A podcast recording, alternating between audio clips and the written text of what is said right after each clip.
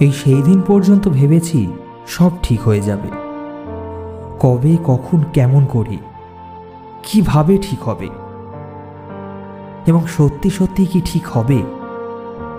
এবং ঠিক না হলেই বা কি হবে? সে বিষয়ে অবশ্য কোনো চিন্তা করিনি, কোনো ধারণাও ছিল না। শুধু কোথায় কেমন একটা আলগা বিশ্বাস ছিল। মনে মনে ধরে রেখেছিলাম, একদিন সব ঠিক হয়ে যাবে। আমলকি গাছের ভেতর থেকে কোনো কোনো রাতে যেরকম ছিঁড়িচিড়ি বাতাস ও বাতাসের শব্দ ভেসে আসে, যেভাবে লেবু পাতা ছিঁড়ে হাতে ঘষলে এক হারিয়ে যাওয়া অরণ্যের গন্ধ ভেসে আসে, যেভাবে ঘুলঘুলির এলোমেলো বাসায় ডিমের ভেতর থেকে বেরিয়ে এসে চড়ুই ছানারা তাদের মাকে চি চি করে ডাকে।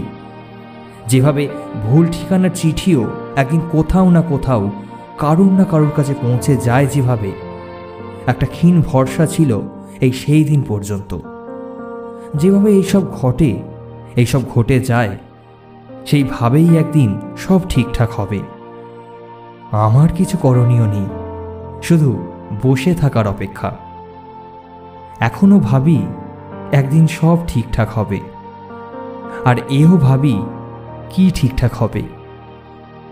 ঠিকঠাক না হলেই বা কি হবে?